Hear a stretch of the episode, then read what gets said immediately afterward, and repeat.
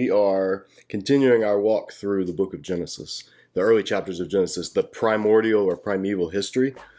And like we said, the first week of this series, Genesis 1 through 12, excuse me, 1 through 11, is the preface to the Bible. So it's like the beginning voiceover of the Lord of the Rings movie, where uh, Cate Blanchett's character is giving like the vast history of how the ring got to be into being and how it came across or ended up in the hands of the little hobbit. And so that whole beginning of the movie is a massive voiceover that covers ages of history and big, massive cosmic events and uh, or worldwide events rather, and it has so many things in it that if you could stop and go, wait, wait, I have a question. Who's that? What happened then? Tell me about this battle because this looks really cool. But the point of that voiceover in the movie is to get you to the action, get you to the main story, which is about the ring and how the hobbits have to take it and do whatever they have to do with it. No spoilers. Um, so that's like Genesis 1 through 11. Genesis 1 through 11 is doing that, but it's doing that same thing with the whole Bible story. It's trying to get the listener, the reader, to the point where we introduce or we meet the man Abraham, or Abram as he's called, because then that is going to be where the action of the Bible, where the covenantal main story picks up. So everything in Genesis 1 through 11 is getting us to Genesis 12 when we meet Abram and God gives the Abrahamic promise to him, and that begins the story of the people of Israel uh, in, in, more detail, their family history. Everything before that is like cosmic history or, or worldwide history, rather. So in Genesis 1 through 11, we're getting these, these massive epics of time, these, these big leaps over huge amounts of time and ages and peoples, and some only get a hint, some only get a mention, uh, all the way back to primordial humanity, uh, the first man and the first woman who we met in the last couple of weeks. If you missed those, hop on the podcast, discipledojo.org slash podcast. Go back and check out the opening chapters of Genesis that we've discussed. So we we've moved from this the um, creation of the world, everything in Genesis 1, uh, down to the specifics, the, the account of the first creation and the giving of the authority as vice regents over all of creation to humanity, Genesis 2. Then we saw how humanity surrendered that authority, gave it up through their rebellion by siding with the serpent rather than siding with God as they should have done and exercising dominion. Uh, and so, therefore, they were expelled from the land. And this has resonances with later Israel's history when Israel disobeys the covenant. So Adam and Eve are like a, a microcosmic version of what's going to happen to Israel. When Israel um, disobeys the covenant, when Israel breaks the covenant, when Israel rebels against God later in their history, they again will be expelled from the land. Again, they will be taken eastward from the land, this time into captivity in Babylon. So these early events are kind of um, foreshadowing, or some would see typological elements in them, but they are going to be recapitulated later in Israel's history as a whole. So the story that's being told is a story that is timeless for all generations of Israel's history, and it's it's it shows repeated patterns in terms of human behavior, in terms of God's response to sin.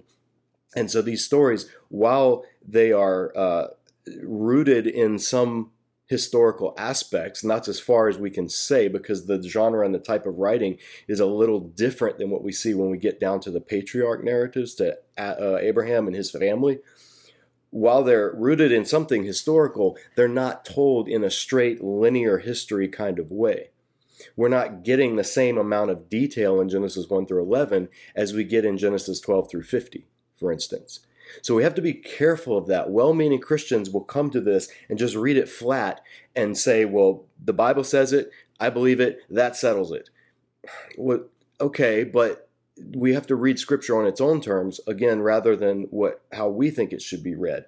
And so it's really important to understand what's going on in these early chapters of Genesis because we are getting it it's a mistake to call it myth in the sense of it didn't happen, how we normally use the word myth, but it's also a mistake to call it history, like it's just giving a standard account, like how some, um, you know, uh, young Earth creationists or, or, or biblical literalists will put it. It's not doing either of those things. These early chapters of Genesis are giving us a highly stylized, epic history condensed into a short amount of time for the sake, not because it happened in a short amount of time, this could have spanned tens of thousands, hundreds of thousands of years, but rather because it's tr- it's compressing things in order to get to the main point of the Bible, which is not about um, fallen angels or floods or uh, eating of forbidden fruit. It, it's not about those things. The founding of cities, the founding of cultures, it, that's what, not what the Bible is concerned with. What it's concerned with is getting us to this man, Abram, who we're going to meet, and then starting the story from a common uh, understanding in the ancient Near East. So, Genesis 4 then told the story of how sin immediately snowballs from the first sin of disobeying God and eating something they're not supposed to eat. The second sin was murder, brother killing brother. And this resonates with cultures all over the world. Uh, many cultures have some type of mythological account of, of, of brothers fighting against each other. Um, there, there's aspects of Genesis, let me say it this way there are echoes in the myths of the world of a common past that humanity shares.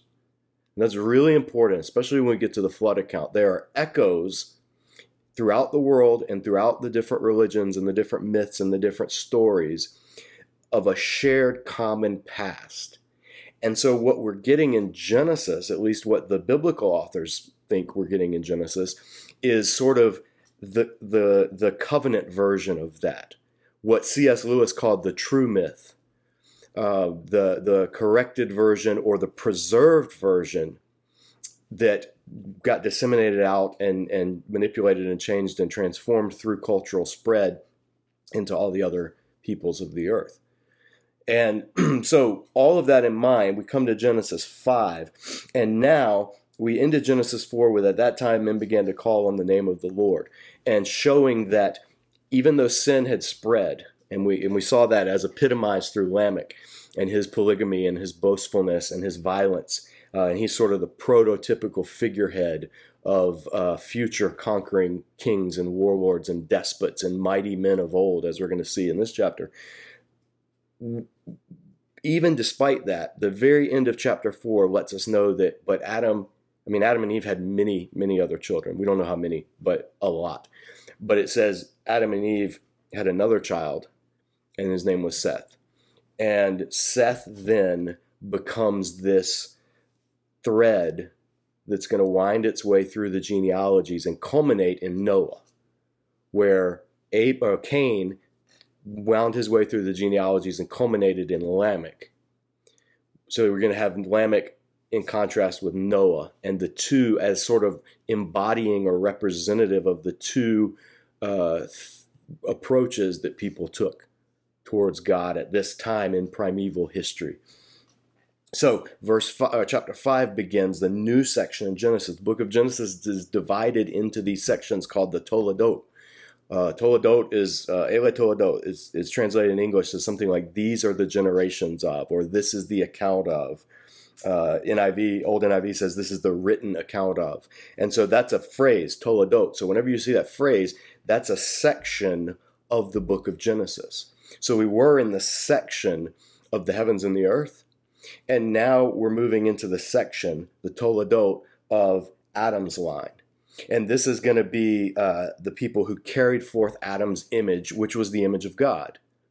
And that's showing how God has preserved this remnant throughout all of the world's downward spiral into industry and chaos and violence and polygamy and wanton lust and all of these things that characterize the ancient world, even in their own writings.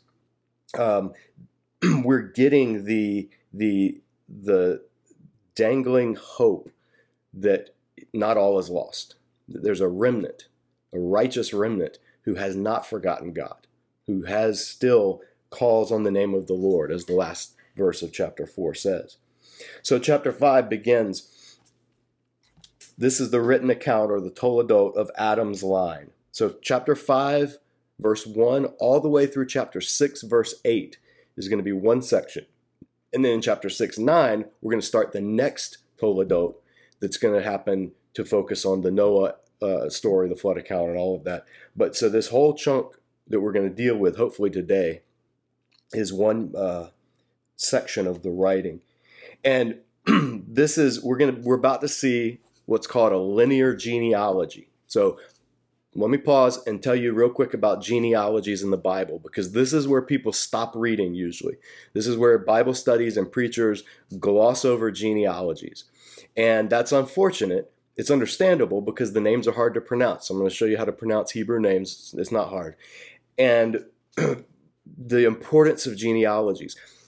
Genealogies are not like our modern genealogy, Ancestry.com or 23andMe or any of these other things where people like to get into their genealogy. That's not why the ancient world did it. So our genealogies today, like people that are really into genealogies, they'll go and like find out who their grandparents were on both sides and then who their parents were on both sides and they will sketch out this massive family tree that branches out in all these directions. The ancients didn't really care about that as much from what we can see in their writings. Genealogies in the ancient world, in the biblical world, were to get you from one person to another person. And the people in between were links in the chain. So it wasn't concerned with giving an entire exhaustive account Genealogies also weren't exhaustive even vertically. They weren't so they weren't exhaustive horizontally. In other words, they didn't give everybody's relatives, and they also weren't exhaustive vertically. Genealogies in the Bible regularly skip generations because the people that they skip over for the purpose of the writer of the genealogy aren't as important for whatever reason. So we see this. We see this in Jesus' genealogy in Matthew. Jesus' genealogy in Matthew is structured as three big chunks of Israel's history, each 14 generations. So they each encapsulate a period of Israel's history from Abraham to, I think, Moses, Moses to David, or no, to the exile, sorry. Uh, and then from the exile and the return all the way to the time of Jesus. So the genealogy, uh, David, not Moses. Anyway, we're not studying Matthew. Forgive me for that. We, the genealogy in Matthew, he is structured and he does it in such a way that each section ends up being 14 names. Now we know that's not the case because when we compare his genealogy to Luke's genealogy or to some of the genealogies in Chronicles, we see that Matthew leaves out a few names, skips over some people in the list. And this is understandable because in Hebrew, there's not a separate word, at least in biblical Hebrew, there's not a separate word of father and grandfather, or son and grandson, or became the father of versus became the ancestor of. It's, it's all means the same thing. So, whoever, if your grandfather, you would consider they could be called your father. Your great great grandfather could be called your father. When you died, you were gathered to your fathers, gathered to your ancestors. So the point of the Genesis genealogy, the point of the biblical genealogy is to get you from point A to point B, from this person to this person. And it's usually structured in a way that is intended to communicate something. Now, it's different in, in different times and different periods, and I don't want to paint with too broad a brush. But for instance, the genealogies in Genesis in this chapter, chapter 5, and then in chapter 10, after the flood story, both of those are set up as two genealogies that are linear genealogies until the last person, and then it segments, which we'll talk about in a second, and each is 10 generations. And the 10th in each generation, the seventh in each generation has something peculiar or unique or important about them. So 10 generations and number seven is a person of note. That's what we see in Genesis. And these early genealogies in Genesis are capturing, they're, they're meant to portray more than just who was related to who. But they're, they're, they're characterizing the line of so and so with the line of so and so. The line of Seth with the line of Cain. Cain's line culminates in Lamech, and all of the things we saw in the genealogy last week about um, industry and art and culture and everything like that, which are good things, but also the violence and the sin of Lamech. Well, Seth's line is going to culminate in Noah, and then eventually the next go around, it's going to end with a guy named Terah, and Terah is going to have a couple of sons, and one of those sons' names is Abram. So that's what these genealogies are meant to do in the Bible is to get you to, to, to encapsulate a long period of history into a compressed list that gets you from point A to point B. This is why in the Middle Ages, when Bishop James Ussher uh, used the genealogies to calculate the age of the earth and came up with 4004 BC, this is why that's not correct. Bishop Ussher was uh, well respected, probably well intentioned, probably a good medieval scholar, but he was simply wrong to take the genealogy lists and use those as definite markers of counting years because that's not how they function. They do leave out generations. We don't know how many generations there actually were between uh, the Exodus and Israel uh, entering, or before the Exodus, the time of the exile in Egypt or slavery in Egypt, and then Israel entering the land under Joshua. There's differences in some of the genealogies. If you just simply laid them out and counted up the years, it, it almost wouldn't work. And it's the same thing between the genealogy of Matthew and the genealogy of Luke, is you would see that Matthew has left out some names. And so the Genesis account, when we if we read it and just count backwards, we end up with uh, something that's far shorter than the period of time that even recorded history goes back to. You know, Chinese mission uh, people, missionaries to China, when they got there, and they were telling the Chinese, well, the world began in 4004. You know, Chinese and, and other cultures were like, well, we have recorded history that goes back further than that. So that's not true.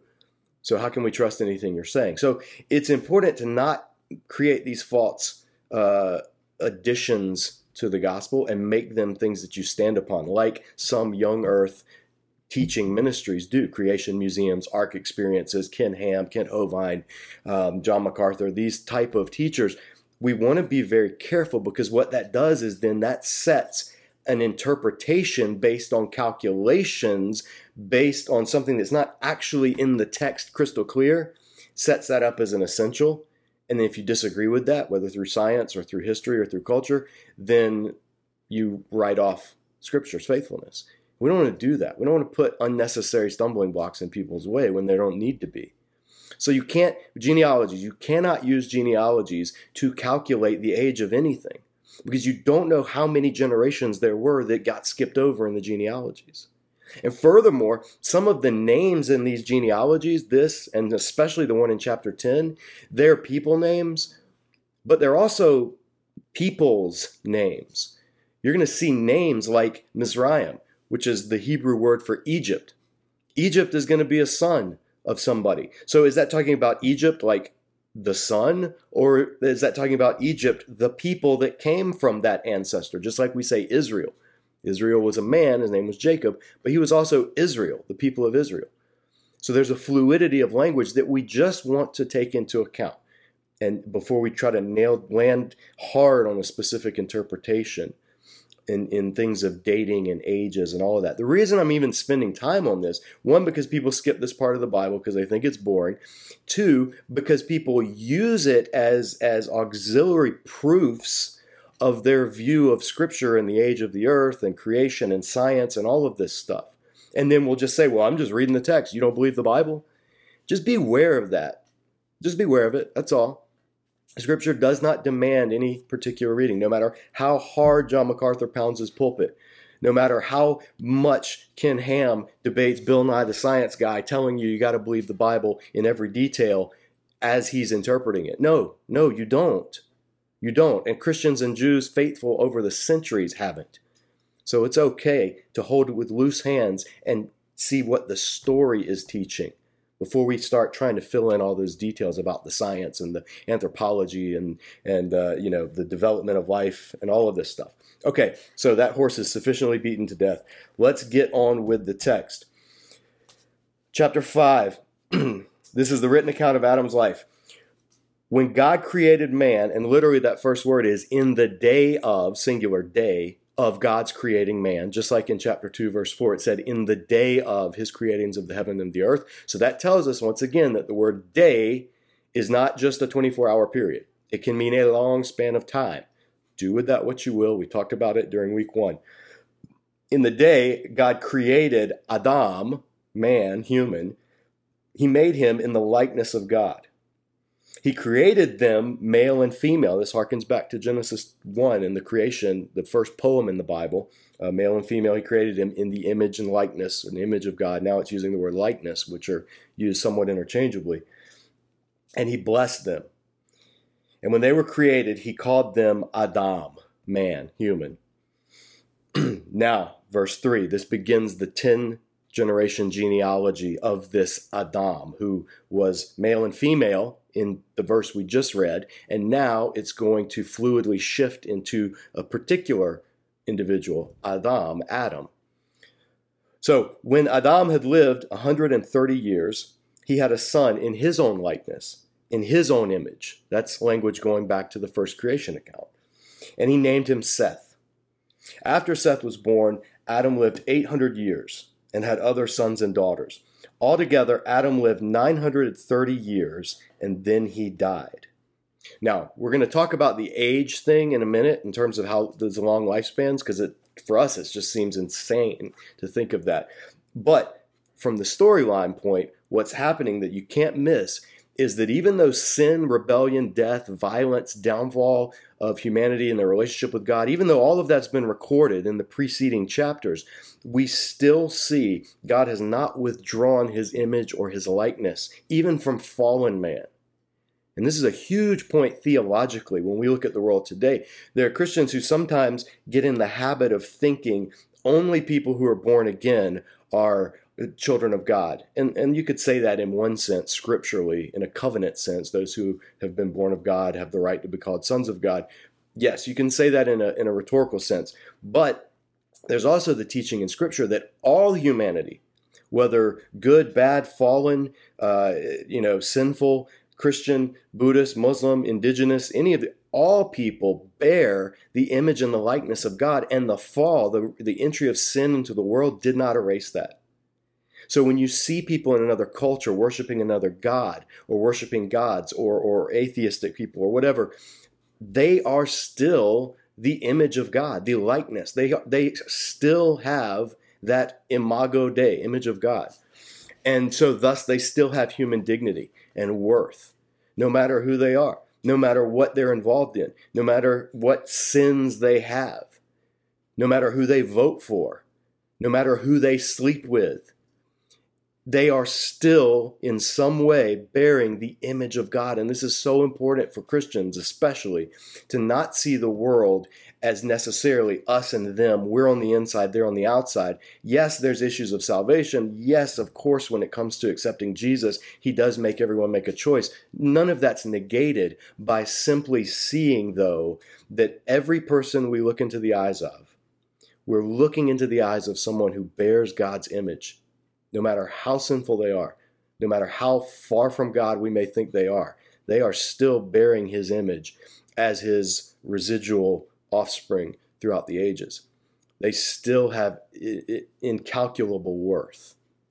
And so we want to keep that in mind. That can be easily lost with evangelistic zeal, but it should never be. For God so loved the world that he gave his one and only Son, the world, the cosmos all creation, all humanity. So, this is tracing again from Adam all the way down to where we're going in our narrative. And in this section, it's going to get us to a guy named Noah. So, Adam gave birth to Seth, second in the genealogy. When Seth had lived 105 years, he became the father of Enosh. And after he became the father of Enosh, Seth lived 807 years and had other sons and daughters. Altogether, Seth lived 912 years, then he died. Enosh, when Enosh had lived 90 years, he became the father of Kenan. And after he became the father of Kenan, Enosh lived 815 years, had other sons and daughters. Altogether, Enosh lived 905 years, and then he died. When Kenan had lived 70 years, he became the father of Mahalalel. Now, here's how we get to these Hebrew names. I have a video. If you go to Disciple Dojo's YouTube channel, there's a video in the Dojo Discussions playlist called How to Pronounce All Those Hard Old Testament Names. And it all boils down to this pronounce every vowel, use short sounds instead of long sounds. So ah instead of a, or i instead of I, Okay, short vowel sounds instead of long vowel sounds. And um, that's pretty much it. That's how you do it. So the names, look at it Mahalalel. Mahalalel. You just say every letter. Pronounce them short vowels, say every letter. There's a whole video on that. We get into it more. So check it out if you're interested. Because nobody wants to be embarrassed in church or Bible study when you're asked to read a passage and you come to a name and you just kind of fudge it. It's not you don't need to. You can you can have the power to say biblical names. Okay, so Kenan lived 70 years, father of Mahalalel. After he became the father of Mahalalel, Kenan lived 840 years and had other sons and daughters. Altogether, Kenan lived 910 years and then he died. When Mahalalel had lived 65 years, he became the father of Yared. And after he became the father of Yared, Mahalalel lived 830 years and had other sons and daughters. Altogether, Mahalalel lived 895 years and then he died. When Yared lived 162 years, he became the father of Enoch. After he became the father of Enoch, Yared lived 800 years, had other sons and daughters. Altogether, Yared lived 962 years, and then he died. Now, this is the seventh of the ten, Enoch. Enoch is the seventh in this series of 10 generations. So we expect, if we know biblical genealogies, that there's going to be something of interest about Enoch. And lo and behold, what do we find? When Enoch had lived 65 years, he became the father of Methuselah. After he became the father of Methuselah, we're expecting to see Enoch died. Doesn't say that. Enoch walked with God 300 years, had other sons and daughters. Altogether, Enoch lived 365 years. And then we expect to hear, and he died, just like we've heard every time, but we don't. Enoch walked with God, and then he was no more, because God took him away. That's it. He's gone. Now, people have read all kinds of things into this passage. There are whole there are apocryphal books. First Enoch, Second Enoch. This was like a cottage industry in the intertestamental time. Was to go. Wait a minute. There's only like two people in the Bible's history that said never died. So they must be super important. They must have figured out a way to circumvent mortality. So if we can know their secrets, then we can understand and we can overcome death. This is what Gilgamesh set out to do in the Gilgamesh epic. I just read it last night. Gilgamesh was trying to get to this guy who he believed had survived the flood in the version of Gilgamesh and thus had attained immortality. Utnapishtim was his name. So uh, Atrahasis is what he's called in other times. And so Gilgamesh goes to him and is like, hey, I've come to you, this whole epic journey that Gilgamesh makes, because my friend Enkidu has died and I'm just distraught over it. And I realize I'm going to die too. And there has to be a way to avoid death. And the whole Epic of Gilgamesh, that's what it's about. And he gets to Utnapishtim at the end, and Utnapishtim tells him the story of the flood and why it happened and how he survived it. And then he gives the, he says, well, if you want to, you know, if you want to not die, here's what you can do. And then you got to get this plant, and he gets the plant, but then Gilgamesh loses the plant, and a snake or a sea serpent gets it, and then it's all lost. And then he tells him, hey, basically, eat, drink, and be merry, because we're all going to be worm food in the end. And that's, I mean, that's a real condensed version of the Gilgamesh epic, but that's basically the overall message of it. Well, we're getting echoes of that in this Genesis account with this guy Enoch. Enoch, or Enoch, as some people say, walked with God and then he was no more because God took him. So, the author of this, you can almost hear an apologetic or a counter to the surrounding culture's myths, just like we've seen all during this time. Genesis takes echoes of world myths and refurbishes, repackages them to point to the one who is the ultimate source of everything, which is God. So in this case, there's a slight hint in the Genesis text hey, you want to know how to not die? Walk with God. It's not a guarantee. It's not like, okay, now I can do that and I'm done. But it's a sense of, hey, the only one who can overcome death is going to be God. And so walk with Him doesn't promise that if you walk with him, you won't die. There's no promise in this. This is just recounting. But Enoch's life is a testament to the fact that God and God alone can overcome the, the chains of death. And this will be played out later in Scripture. This will be unpacked and expanded, and ultimately, of course, in the in the life, death, resurrection of Jesus. Um, but it's it's like a little tantalizing glimpse that death even seems so final. I mean, how many times have we just read? We've just read seven times, and he died, and he died, and he died. It's one word in Hebrew: dead, dead, dead. All of these, and these are godly people. These are people in the line of Seth. These are people who walk with God, who call on the name of the Lord to some degree.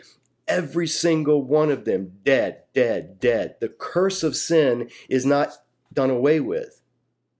But there's the Bible does this, and it's maddening for people that really like their systematic theology in check and everything nice and neat with a bow tied up around it.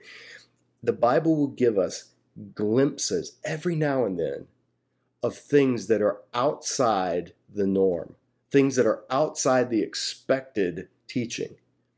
Things that are just a hint, not enough to build a doctrine on, not enough to presume upon as a means of salvation or to, to construct this entire worldview around. No, no, none of that. It just gives us a hint that God can always do things above and beyond the normal way that He has laid out creation. So we see that here with Enoch. Just a hint. We don't have enough. That's why all these intertestamental books popped up. People wanted to know. They wanted Enoch was like the Hebrew Utnapishtim. They wanted to find the uh, secret of how he lived, and and so of course in the books of Enoch it, it, it spans upon all of this, and and there's these you know apocalyptic myths and legends that get kind of packed in there and Enoch becomes a guide to the cosmos and the stars and all I mean it's just kind of he becomes a, a catch-all bin that you can throw all the questions you ever wanted to ask about God into and then that becomes the the book of Enoch. Very popular. Even a New Testament author even Jesus' brother Jude quotes from one of the books of Enoch when he's making a point about God and judgment and all that. He doesn't quote it as if it's true necessarily. He quotes it as an illustration of the concept, meaning that his audience was familiar with the Enoch literature. But in Genesis, Enoch is just a glimpse that even though death is reigning over these patriarchs, these long lifespans, you know, God said on the day you eat of it, you'll die, but then they live this extraordinarily long lives. Even though that happens, God is still at work, and there are exceptions. Enoch is the seventh in this line of 10 generations. And so something about Enoch is expected to be special. And guess what? It was. He walked with God and he was no more, for God took him. That's all the text says. It doesn't necessarily even say he didn't die. I mean, it doesn't say that he did die, it doesn't say anything. It's a very enigmatic, cryptic text. It says he walked with God and then he was no more, for God took him. So we have to just leave that. It doesn't mean that every time God takes somebody, that's a good thing, because we're going to see later, in the, much later in the New Testament, Jesus, when he warns of judgment, he says, "Hey, in the days of Noah, people were taken by the flood, and you don't want to be like that when the Son of Man returns. You don't want to be taken; you want to be left." So that's getting far outside of Genesis, but Jesus does reference this section and he uses taken to actually be an image of judgment rather than salvation. In Enoch's case, though, back here in Genesis, we don't know the details. Like I said, we just get a glimpse of things that are outside the norm in Genesis. And it's maddening. We're going to meet later in Genesis Melchizedek. And we're just going to get a glimpse and a hint of this dude, Melchizedek. Who is he? The text is very enigmatic. And, and he also becomes an intertestamental figure who people develop a folklore around because he kind of comes and goes mysteriously, but yet what he does is incredibly significant. So much so that the New Testament writers and the author of Hebrews will liken him to a, a preview of Jesus and a, a type of Christ. But regardless, back in Genesis, let's get back to this. Uh, so Enoch walked with God, God took him, he's no more. He had given birth to a son, Methuselah. Verse 25 When Methuselah had lived 187 years, he became the father of Lamech. Now, this should be ominous because the last Lamech we read, same spelling, was not a good dude. He was bad. He was the epitome of the line of Cain. So we're like, uh oh, wait a minute. So After he became the father of Lamech, Methuselah lived 782 years. He had other sons and daughters. Altogether, Methuselah lived 969 years and then he died. Oldest man in the Bible. So the man who never experienced death gave birth or produced or fathered the man who lived the longest in the Bible. So there's something about this line that's key, or, or at least that has extraordinarily uh, long lifespans, especially by our reckoning. When Lamech had lived 182 years, he had a son. He named him Noah. And he said, He will comfort us in labor and painful toil of our hands caused by the ground the Lord has cursed. So the name this is this is an interesting one. Noah's name. Uh, Noach is his name, and Noach comes from the word nuach, which is, means rest. Uh, and so you would expect him to be named Noach because he's going to give rest to his people. But his father Lamech doesn't name him. He names him Noach because he's going to give comfort. The word comfort is nacham.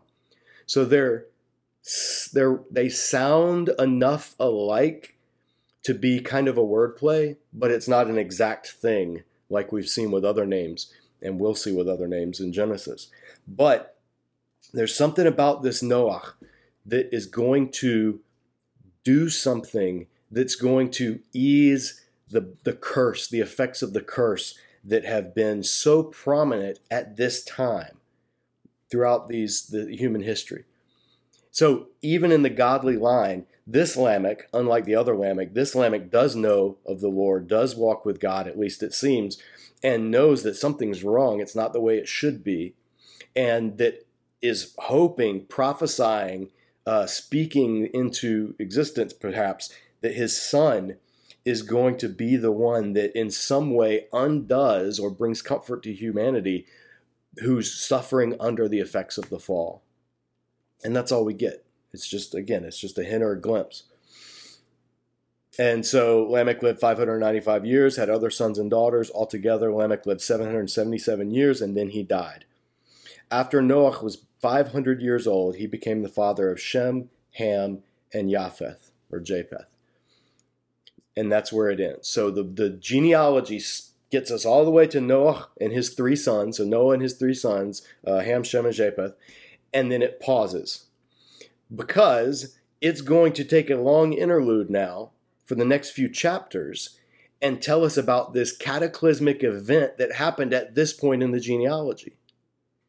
And after that event, it's going to get back to the genealogy, chapter 10, and get us up to where the story begins, which is uh, the, around the time of Abram. So, this is what's happening. The Noah account is like a parenthesis within the genealogy from Adam to Abraham.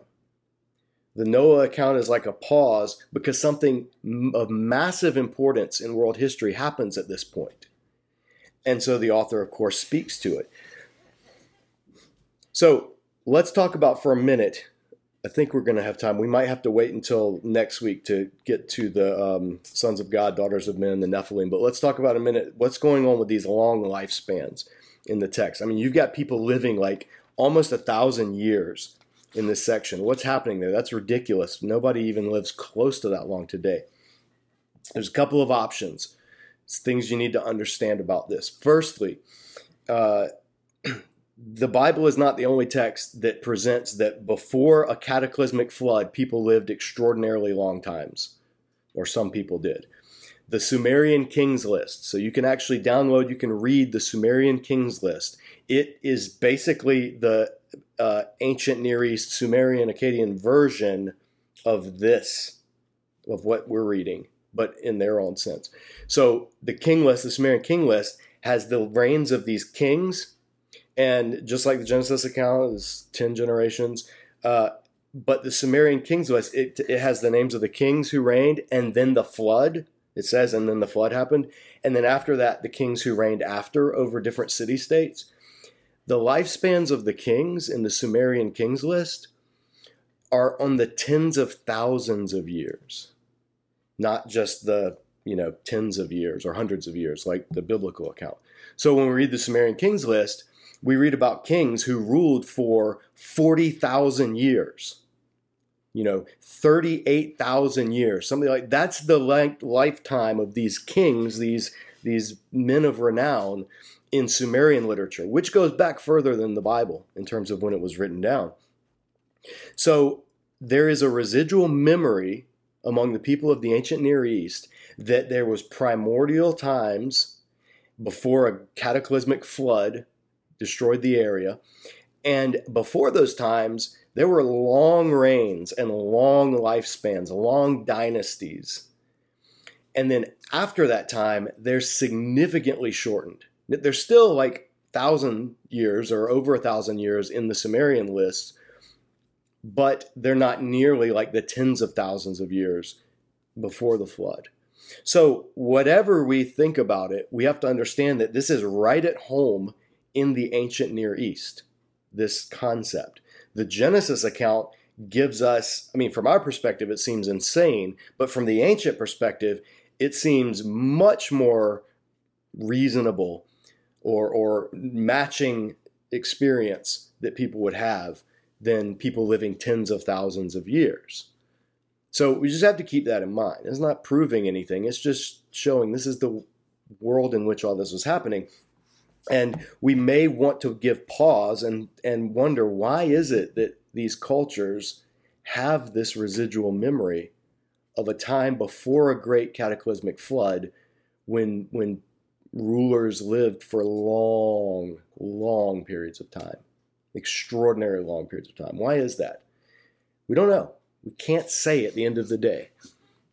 It's just a fact of history that, that we see in the literature of the time. Second thing to consider is nothing in this text says that anyone else lived this long.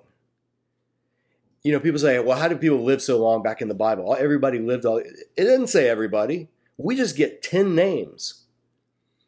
Just 10 names that lived these long time periods. So some interpreters have read this and said, okay, this is clearly a sign of these people walking with God and God preserving them in a way that He didn't preserve everyone else. There's nothing in the text that says everyone lived hundreds of years.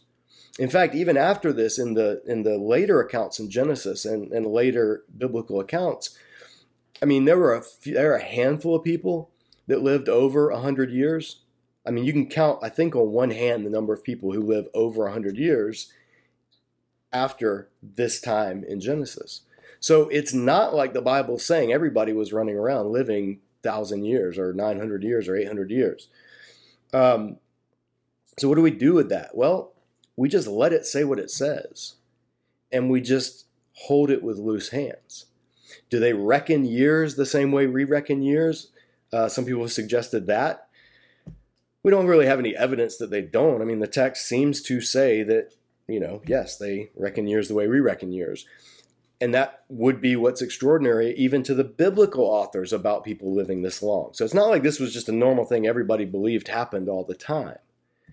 Um, the times that this comprises, the time span, again, as we've seen, this is just giving 10 of the greatest hits of primeval culture of ancient patriarchs. You know, we're not get we don't know. It says each one of them had other sons and daughters.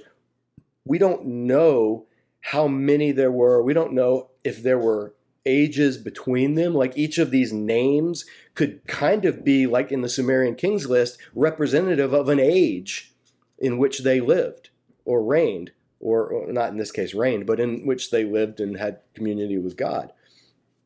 We don't know the Bible allows a level of looseness and fluidity in these early chapters of Genesis that we have to make sure we don't press for literalism unless the text absolutely says it. Otherwise, we get into all kinds of speculation, and we don't want people mistaking our speculation for what the Bible actually teaches. There's enough atheist wiki websites out there that do that. There's enough anti Christian, anti Bible websites that take the most literalistic, fundamentalist reading. I have atheist friends that do this on my social media feed all the time. Um, take the most fundamentalist reading that they can find and then put that up and go, oh, this is what the Bible teaches. You believe this nonsense? This is ridiculous. That's called making a straw man. Um, because no, I don't believe that. We don't believe that. And the Bible doesn't necessarily demand that. So you you don't want to take the the the weakest or the most implausible interpretation of something and just assume that's what the Bible teaches and then if you debunk that or if you defend that, you've defended or debunked the Bible. It just it doesn't work that way. Literary interpretation just does not work that way. So be careful of that.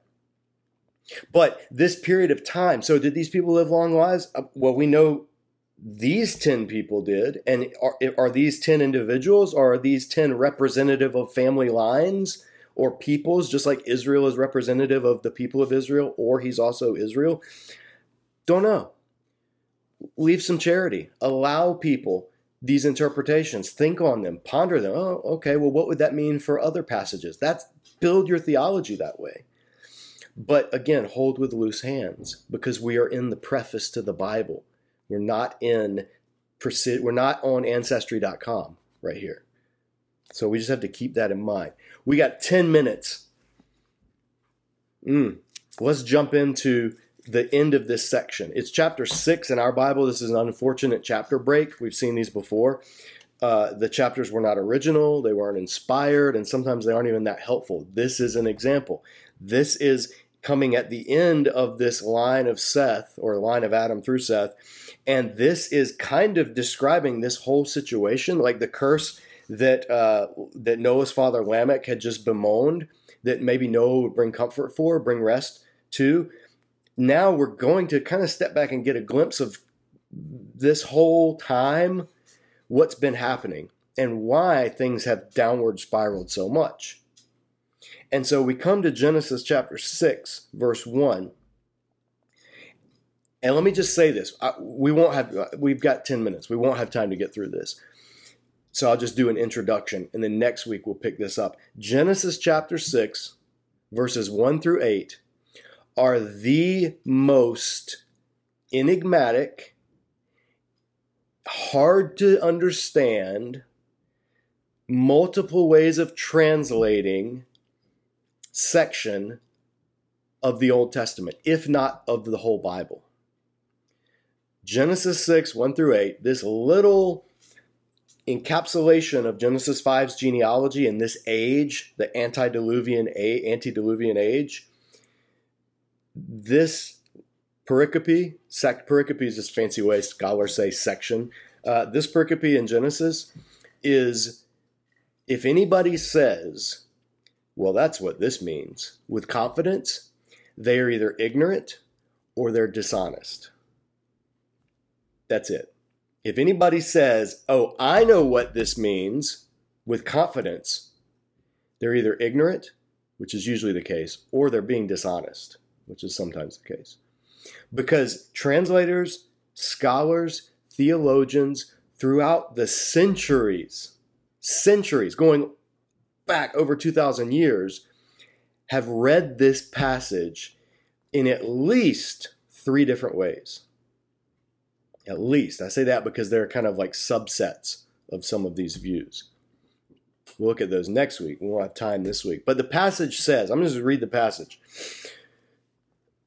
When Adam, or humanity, began to increase in number on the ground, the text in NIV says earth, but it's the word ground. Adam began to increase on Adamah, the ground. And daughters were born to them.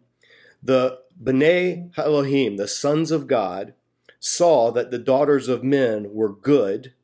Text translates it as beautiful, in NIV. And they took any of them they chose. The text of NIV says married. So the sons of God saw the daughters of men were tov, were good, and they took. This is echoes of what Eve did. This is Genesis 3 again. Saw the fruit, saw that it was good, took. Okay, so this is meant to give you echoes. This is not going to be a normal, great, wonderful thing. There's already an ominous hint that something's not right. And this is recapitulating this tendency among humanity to go after the lust of the eyes, something we see as good and taking it literarily, thematically, vocabulary wise, that's what's going on. Contextually, we're going to look at next week what this whole thing is about. But these, these sons of God saw that the daughters of men were good, beautiful, and they took any of them they chose. Then the Lord said, My spirit or my breath, same word in Hebrew, will not something with man forever. And I say something because this is a verb we don't exactly know how to translate.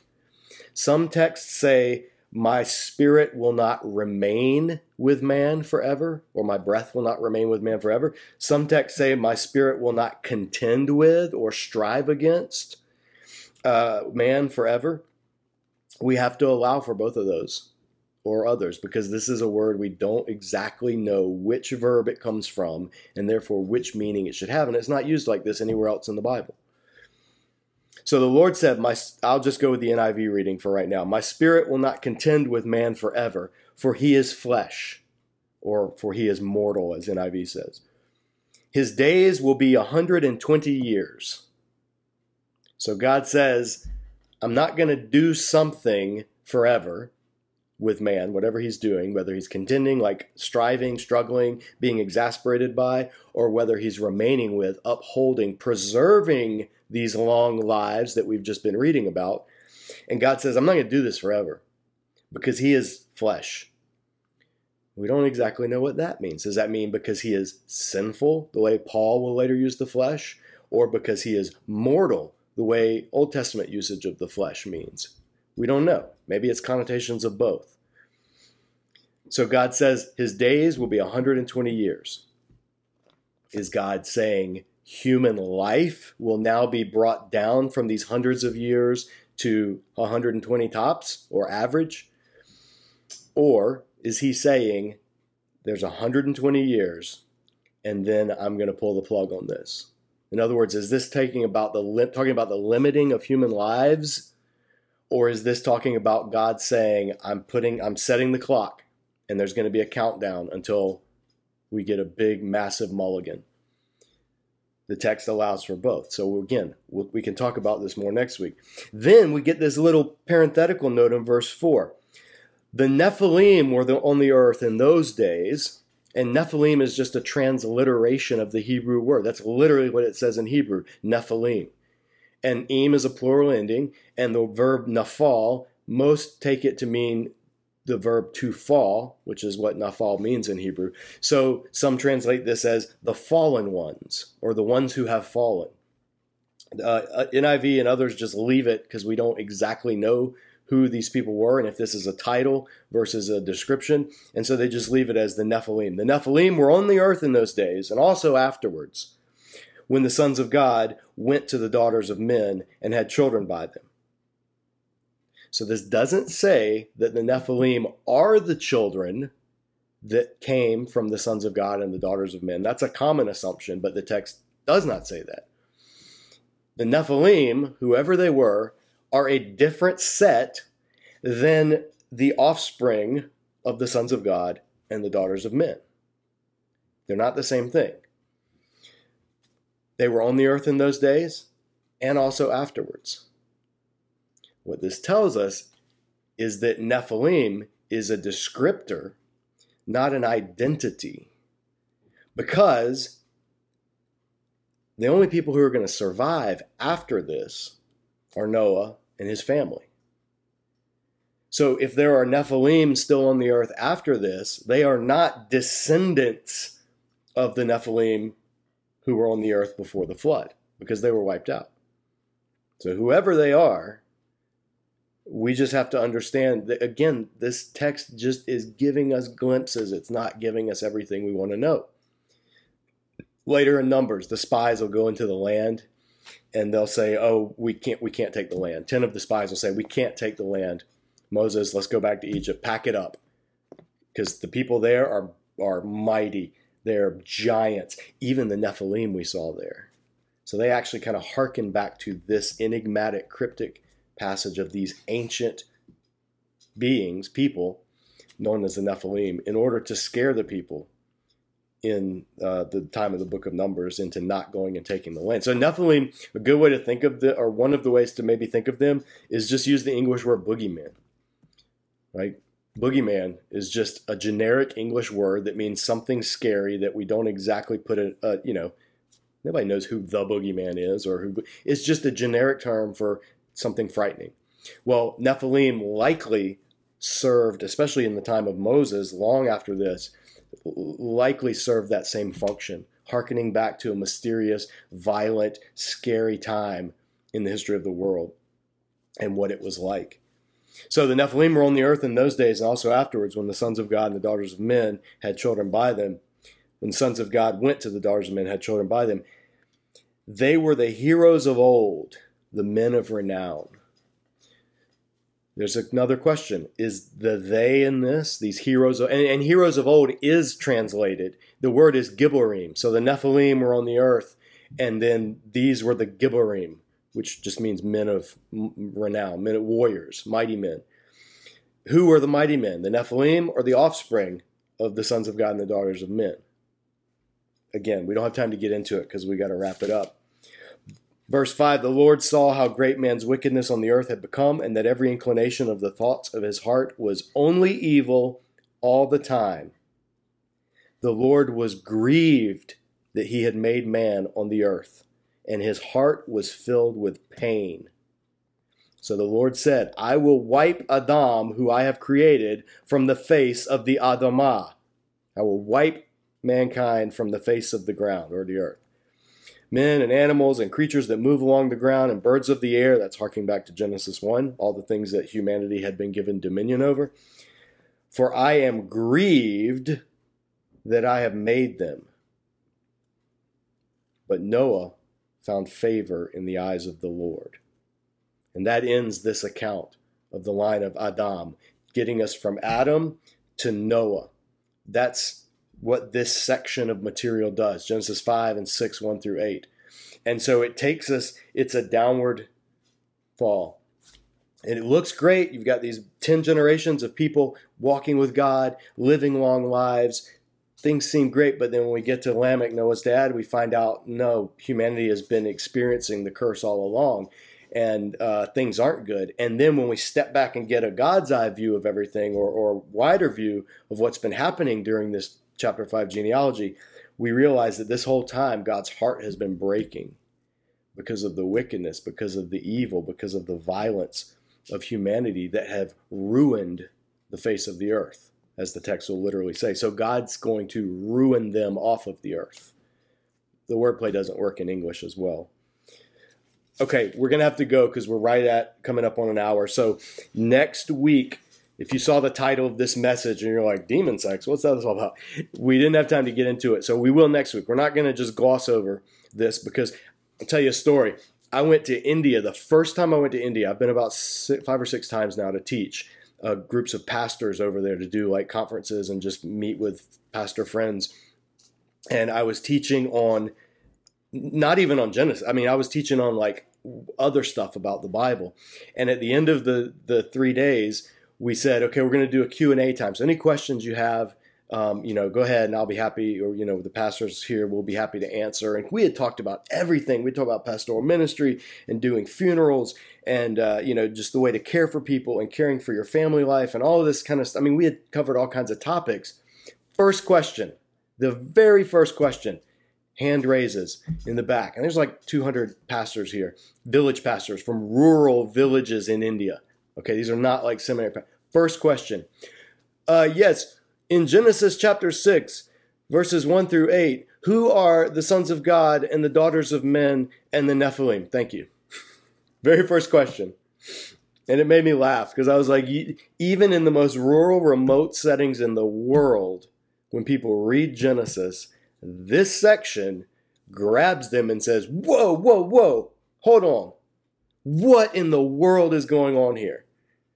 So we're not going to gloss over it. We'll look at it next week, but we're out of time right now. So if you've ever wondered about this, don't worry, you're in good company. People have wondered about this section for millennia. Uh, thanks for tuning in. Those of you that did, you guys have a great week. We'll see you here next Tuesday. Sons of God, daughters of men, Nephilim, fallen angels, sex with demons, rock monsters in the Noah movie, all that kind of stuff we're going to get into, but we don't have time right now. So, bye.